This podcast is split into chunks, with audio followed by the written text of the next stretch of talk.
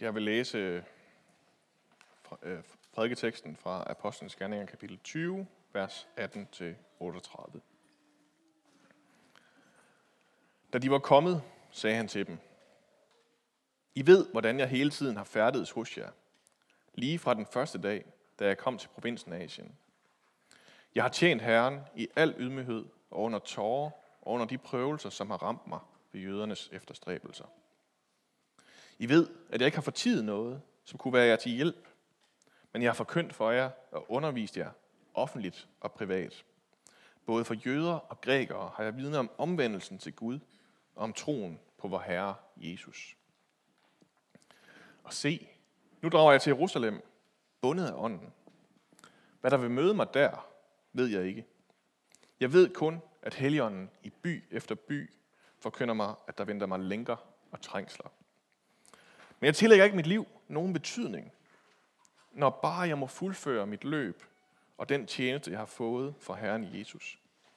At vidne om evangeliet, om Guds nåde.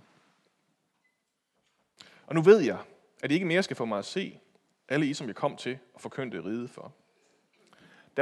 Derfor bevidner jeg for jer i dag, at jeg er uden skyld i nogens blod. For jeg har ikke fortidet noget, som har, jeg men har forkyndt jer alt, hvad der er Guds vilje. Tag vare på jer selv og på hele jorden. I den har Helligånden sat jer som tilsynsmænd, for I kan være hyrder for Guds kirke, som han har vundet med sit eget blod. Jeg ved, at når jeg er borte, vil der komme glupske ulve til jer, og de vil ikke skåne jorden. Jeg blandt jer selv vil der stå mænd frem og tale falsk for at få disciplerne med sig. Derfor skal I være på vagt. Og husk på, at jeg gennem tre år, uophørligt, nat og dag, har vejledt hver enkelt under tårer. Nu overgiver jeg jer til Gud og til hans nådes ord, som formår at opbygge og at give arven til alle dem, der er hellige. Sølv eller guld eller tøj har ikke for langt af nogen.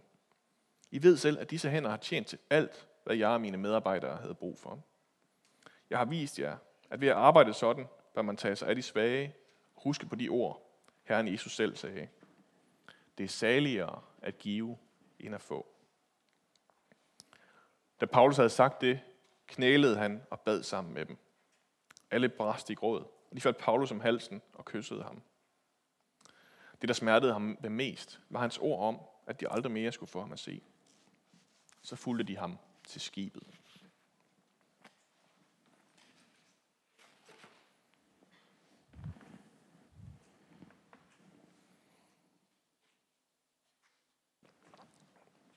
Det var øh, Paulus' tale, det her. Og han er ved at være nået til enden af hans liv. Han ved, at han sandsynligvis skal dø inden længe nu. For han er på vej til Jerusalem, og i Jerusalem, der har han rigtig mange fjender. Folk, der hader ham. Og måske er det endda hans plan, at de skal fange ham, dem her. Fordi så kan han indstifte sin sag til kejseren, når han bliver anholdt. Og så kan han få lov til at forkynde evangeliet for herskeren over hele den kendte verden. Og Paulus er jo ikke lige typen, der forspiller en lejlighed til at holde en tale, så øh, han indkalder alle de ældste i Efesos, alle lederne i den her menighed. Og han holder en tale for dem, hvor han ser tilbage på sit virke og prøver at forklare, hvad det er, der har drevet ham. Så han holder den her lange tale, som svinger frem og tilbage mellem glæde og smerte, mellem håb og bekymring. Og det, der man står tilbage med, det er en mand, som har et kæmpe hjerte for de mennesker, han nu forlader. Han opsummerer det selv i Jesu ord. Det er saligere at give, end at få. Og den her kærlighed, den er selvfølgelig også gengældt. Så derfor så slutter det af med gråd og kys og kram. Der er simpelthen så meget kærlighed i den her relation. Og det stiller jo også over for spørgsmålet om, hvordan skulle min afskedstale se ud? Hvad vil jeg sige, hvis jeg vidste, at jeg stod over for døden lige om lidt, jeg skulle tage afsked med min kirke, med mine nærmeste, de mennesker, jeg har været tæt på? Hvordan, hvordan vil den lyde? Hvordan, hvor vil jeg starte og slutte henne? Hvordan vil jeg beskrive mit virke? Hvordan vil jeg beskrive det hjerte, jeg havde haft igennem det, jeg har gjort? Jeg blev engang øh, sendt ud på en kirkegård af en præst, som sådan, han mentorerede mig. Og det var fordi, jeg fik den opgave, at jeg skulle finde ud af, hvad der skulle stå på min gravsten. Øh, det var vist nok inspireret af en anden præst, som havde stoppet en hel gudstjeneste under en prædiken, og så havde folk haft fem minutter til lige at skrive på en seddel, hvad der skulle stå på deres gravsten. Det slipper I for i dag. Øh, men jeg synes, det var lidt svært at finde ud af herude på den her kirkegård. Der var gode bud på gravstenene. Det var sådan tit noget med, med folks titler, manufakturhandler Arnesen, eller øh, fru damtrumlefører Jens Petersen. Altså, man ved ikke, hvad hun helt selv lavede. Øh, det var nok min favorit. Øh, men det er ligesom om, de her titler, de døde lidt ud i 80'erne en gang. Og så, så var det mere noget med savnet og elsket, eller sådan noget. Øh, ja, øh, måske endda elsket og savnet i virkeligheden. Øh, men der, der var ligesom om, der var lidt langt imellem snapsene, synes jeg. Øh, og jeg gik faktisk sådan lidt i protest over den her øvelse. Jeg synes altså, jeg tror stadig, jeg forsvarer, jeg synes, man er nødt til at leve livet forfra. Det der med at leve det bagfra, det fungerer ikke. Men alligevel så vil jeg godt være med til, at der er noget sundt, ved at man lige stopper op og ser frem og tilbage en gang imellem. Hvor er mit liv på vej hen? Fordi ellers så kan vores liv rigtig tit blive slugt af alle hverdagens trivialiteter. Det er simpelthen for nemt at miste perspektivet på sit liv i sådan en stresset hverdag. Det er så nemt at blive slugt af det nærmeste behov. Dem er der normalt nok af. Og de er normalt også fornuftige nok. Men der er faktisk måske ikke engang noget galt i. Luther han taler om det sådan her. Hermed har alle kristne i alle livsforhold fået gode gerninger nok at gøre, så man ikke behøver at søge andre eller bedre gerninger. For Paulus vil ikke læse sådanne specielle gerninger på dem, som ligger udenfor eller over de almindelige livsforhold, sådan som de falske helgener lærer og gør. For Luther så kommer det her i sådan en kritik af munkevæsenet og de her folk, som mener, at de skal rende ud i ørkenen for at være rigtig kristne. Øh, det dur ikke. Øh, alle de her ting, som verden omkring os, og nogle gange også kirken, kan komme til at læse oven i alt det, vi egentlig står og skal gøre i forvejen. Men for Luther så er det simpelthen lige så hellig og sko en hest, som det er at holde en prædiken i kirken. Så skal have lært det første på et tidspunkt. Øh, der er simpelthen gode gerninger nok at gøre over for sine børn eller sine forældre, eller på sit arbejde. Det er bare det at passe sit arbejde ordentligt. Det er faktisk en god gerning. Det er der masser af mennesker, der ikke gider. I Efeserbrevet, så taler Paulus om det på den her måde. Øh, kapitel 4, vers 1. Jeg, der er fange for Herrens skyld, formaner jeg dig til at leve, så det svarer til det kald, I fik. Den her kaldstanke, den er, den er central for det her med at virke. Og hvad er det, det vil sige at leve, så det svarer til det kald, man fik? Nogle af os, vi går rundt og, og leder efter det her kald. Nogle af os, vi har helt styr på, hvad vores kald er. Men så kniver det nogle gange lidt med at leve efter det. Og de fleste af os kan komme til at glemme vores første kald i den her proces. Vores første kald, det er nemlig at være Guds børn. Det er der, det hele starter. Gud, han vil simpelthen langt hellere have børn, end han vil have tjenere. Og hvis vi forsøger at springe det over og hopper direkte til opgaven, så bliver det dybt ulykkeligt i sidste ende. Derudover så har vi et kald til de mennesker, vi er sat hos, over for vores familie og vores nærmeste. I 1. Timotius brev, kapitel 5, vers 8, der siger Paulus det sådan her. Den, som ikke sørger for sine egne, og særligt for sin egen husstand, og så skruer han virkelig bissen på. Han har fornægtet troen og er værre end en vantro. Han har simpelthen fornægtet troen. Paulus er simpelthen klar til at sige, at hvis man ikke tager sig ordentligt af sin familie, så tror man ikke rigtigt. Øh, der er simpelthen et kald og et ansvar over for ens familie. Man skal sørge for dem. Så kan vi diskutere, hvor stor en fladskærm man skal sørge for, før man har gjort det ordentligt. Øh, det, det er der, det så kan gå af. Øh, kæden kan hoppe af. Øh, men, men det er simpelthen vores andet kald. Vores første kald, det er at være Guds børn. Vores andet kald, det er til vores egne børn, til vores egne familie. Vores egen familie, vores egne nærmeste. Vores tredje kald, det er så det, som kan være lidt sværere at opdage. Og det er til at være der for Guds andre børn. Det kan se ud på rigtig mange måder for de forskellige af os. Jeg har mødt mennesker, som havde et særligt kald til studerende eller til forældreløse børn, tog dem ind. Der var også nogen, der havde sådan endnu mere specifikke kald til at rejse til Kyberen og lave kristen tv, eller ja, tit eller andet sted hen i verden, man ikke lige havde set komme. Der er så mange stemmer i den her verden, som kalder på alt muligt. Og det kan være svært at helt at gennemskue, hvad det egentlig er, som er det Gud han siger til os. Hvordan ved vi egentlig, hvad vores kald er? Teologen Frederik Buckner, han siger det sådan her. Den slags arbejde, som Gud han sædvanligvis kalder dig til, er den slags arbejde, som A, du har mest brug for at gøre, og B, som verden har mest brug for at blive gjort. Så hvis du virkelig har det fedt med dit arbejde, så har du sandsynligvis opfyldt punkt A. Men hvis dit arbejde er at lave deodorantreklamer til tv, så har du nok overset punkt B. På den anden side, hvis dit arbejde er at være læge i en spedalskhedskoloni, så har du sandsynligvis mødt punkt B. Men hvis du virkelig, virkelig keder dig over det her arbejde, og er dybt, dybt deprimeret over det, så har du nok ikke bare overset punkt A, men sandsynligvis så hjælper du heller ikke dine patienter særlig meget længere. Det sted, som Gud han kalder dig til at være, det er der, hvor din dybeste glæde og verdens dybeste sult, de mødes. Så langt bugter. Og det er altså det tredje kald. Og det er vores mindst vigtige kald, selvom det absolut ikke er uvigtigt. Paulus, han øh, kom jo sådan lidt elegant udenom det andet kald med familien der.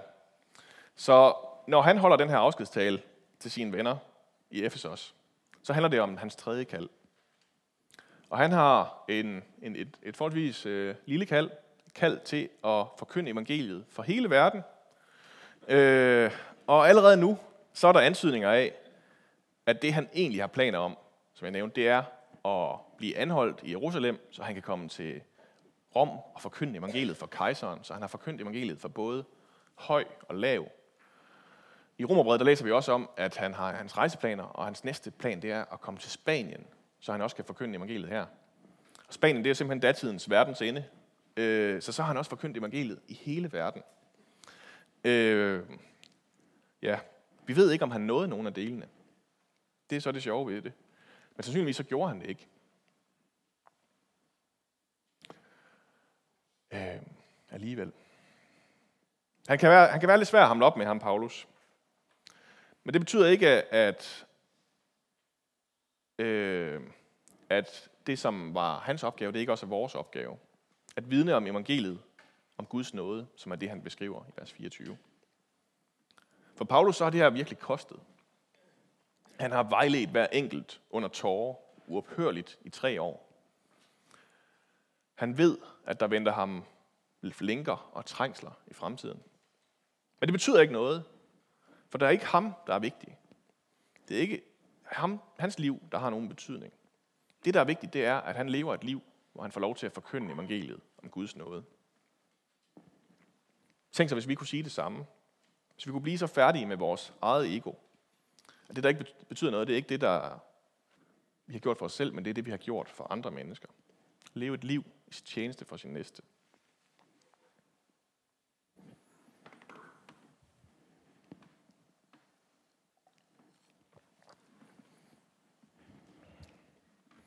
Jeg ved ikke, hvordan du hører sådan en prædiken om alt det, vi skal gøre her. Om du bliver inspireret og fuld af virkelyst, eller om du bare bliver sådan træt og udmattet, bare af at tænke på opgaven.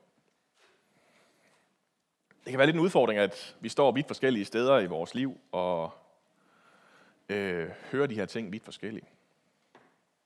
På det sidste så har jeg hørt en del mennesker tale om vigtigheden af et sted, hvor der bare er plads til at være. Det er første del af vores drøm for den her menighed. Og det er virkelig vigtigt med et sted, hvor der bare er plads til at være. Det er der få steder af tilbage i vores samfund.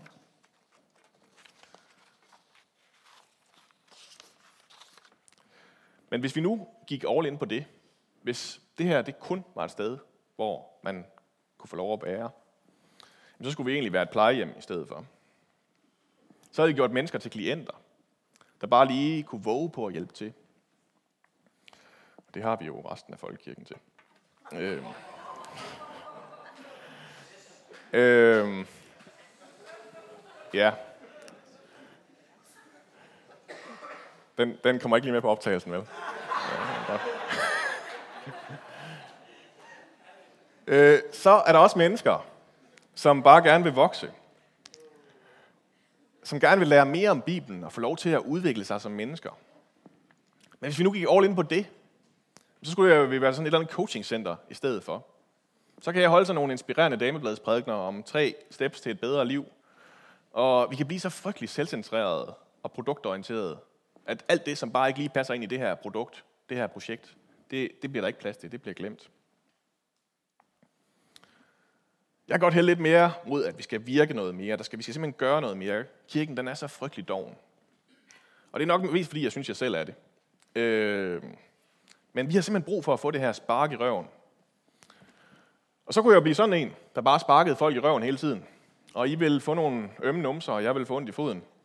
Øh, det kan man selvfølgelig også få at sidde ned for længe på en stol øh, og lytte til prædikner.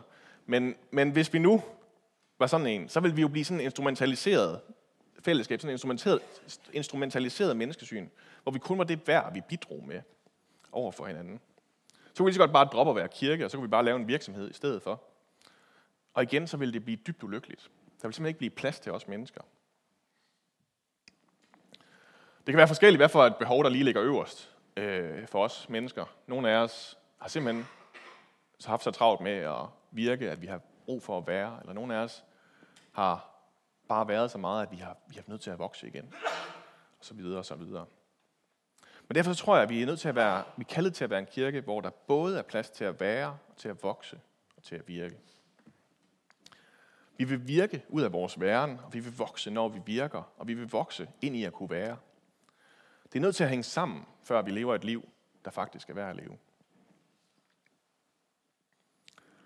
Som sagt, så er der flere måder at høre den her prædiken på. Og jeg har jo den her udfordring af, at vi har forskellige ører alle sammen. Det kunne jeg godt tænke mig lige at lave nogle grove, grove karikaturer på til sidst.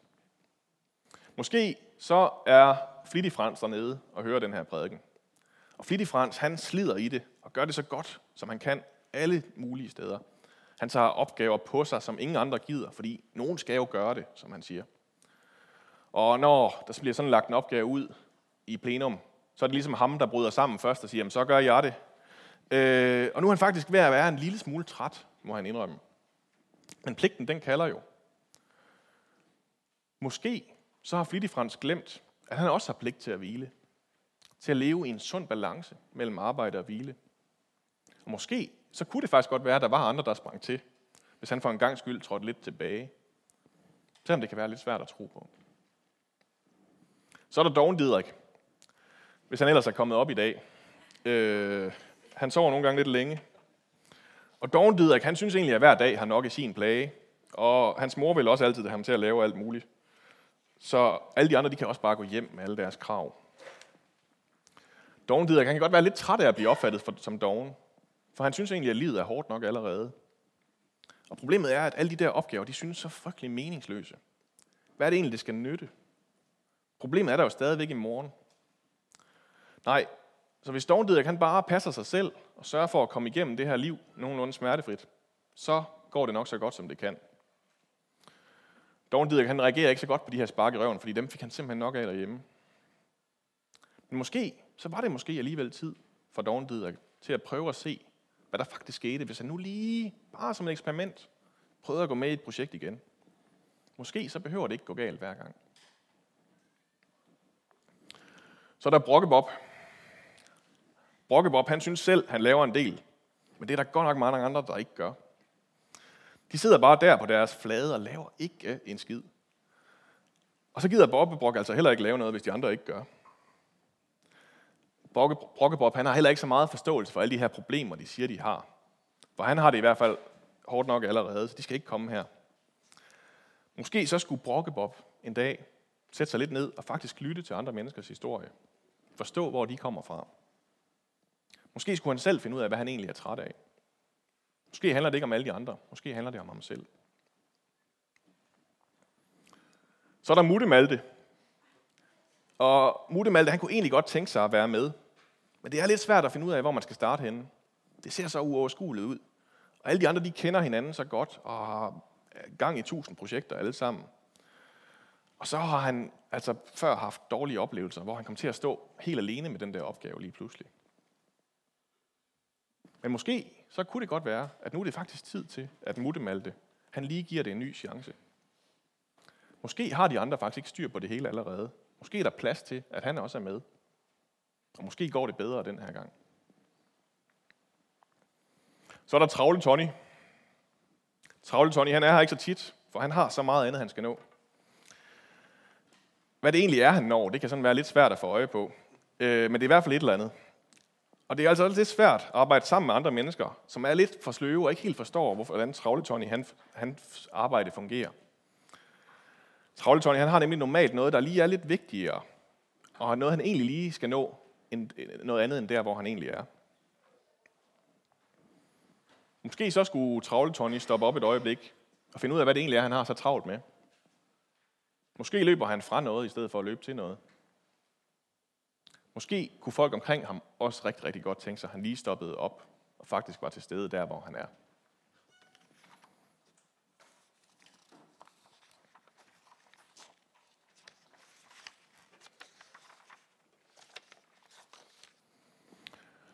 Jeg ved ikke, om du identificerer dig mest med, med Flittig Frans, eller Doven Didrik, eller Brokkebob, eller Mutte Malte, eller Travle Tony. Beklager, de er mænd alle sammen, men det, når det var negative stereotyper, så tænker jeg, det var okay. øh, der er forhåbentlig ikke øh, særlig meget med nogle af dem, som du sådan helt er ind på. Det er, det er heldigvis paudier og karikaturer, det her. Men jeg håber, at du kan høre det i den her virkeprædiken, som var til dig. Måske så har du allerede gang i tusind ting. Måske så er det på tide, at du lærer at hvile. Måske så er du begyndt at sidde lidt for tilbagelænet i stolen, og det er faktisk på tide, at du rejser dig op og træder i karakter, træder ind i det, du egentlig godt ved, at du er kaldet til. Det er kun Gud, der ved, egentlig ved, hvor du er henne. Det, det ved du knap nok selv. Så det er ham, du skal spørge. Paulus han valgte at leve sit liv efter Jesu ord om, at det er saligere at give end at få. Og her, da han rejser fra Efesos i dag, så betyder det, at alle de falder om halsen på ham og græder, fordi han har betydet så meget for mennesker omkring ham. Det er kærligheden, der har drevet værket for Paulus. Den kærlighed, vi får fra Gud, som vi deler med hinanden. Forhåbentlig så er det den, der kommer til at stå noget om på vores gravsten engang. Far, vi beder dig om, at vi må være et fællesskab, og vi må være mennesker, hvor der er plads til at være, leve i din nåde, din kærlighed, tage imod og bare være til stede i nuet. Vi beder også om, at vi må være et fællesskab, og vi må være mennesker, som har plads til at vokse, som vokser ind i de mennesker, vi er ved at blive til, som giver hinanden plads og rum og støtte og udfordring til, at de kan vokse. Og vi beder dig også om, at vi må være et fællesskab, og vi må være mennesker, som har plads til at virke, til at gøre en forskel for mennesker omkring os. Først og fremmest vores nærmeste, dem som vi for enhver pris ikke må svigte. Men også for dem lidt længere ude. Måske dem, der ikke kender dig, og som har brug for at få forkyndt evangeliet om din nåde. Far, hjælp os til at leve, så det svarer til det kald, vi fik.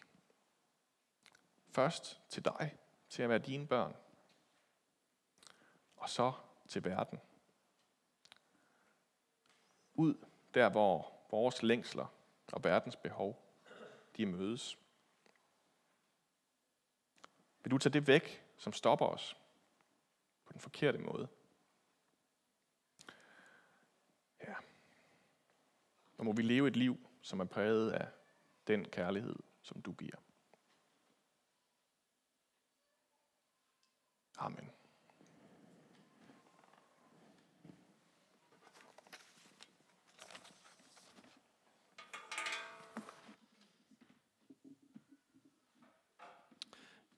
Jeg vil bare lige spille lille smule her, så vi kan sidde lige og have tid til at lytte, om der er mere, der bliver sagt nu.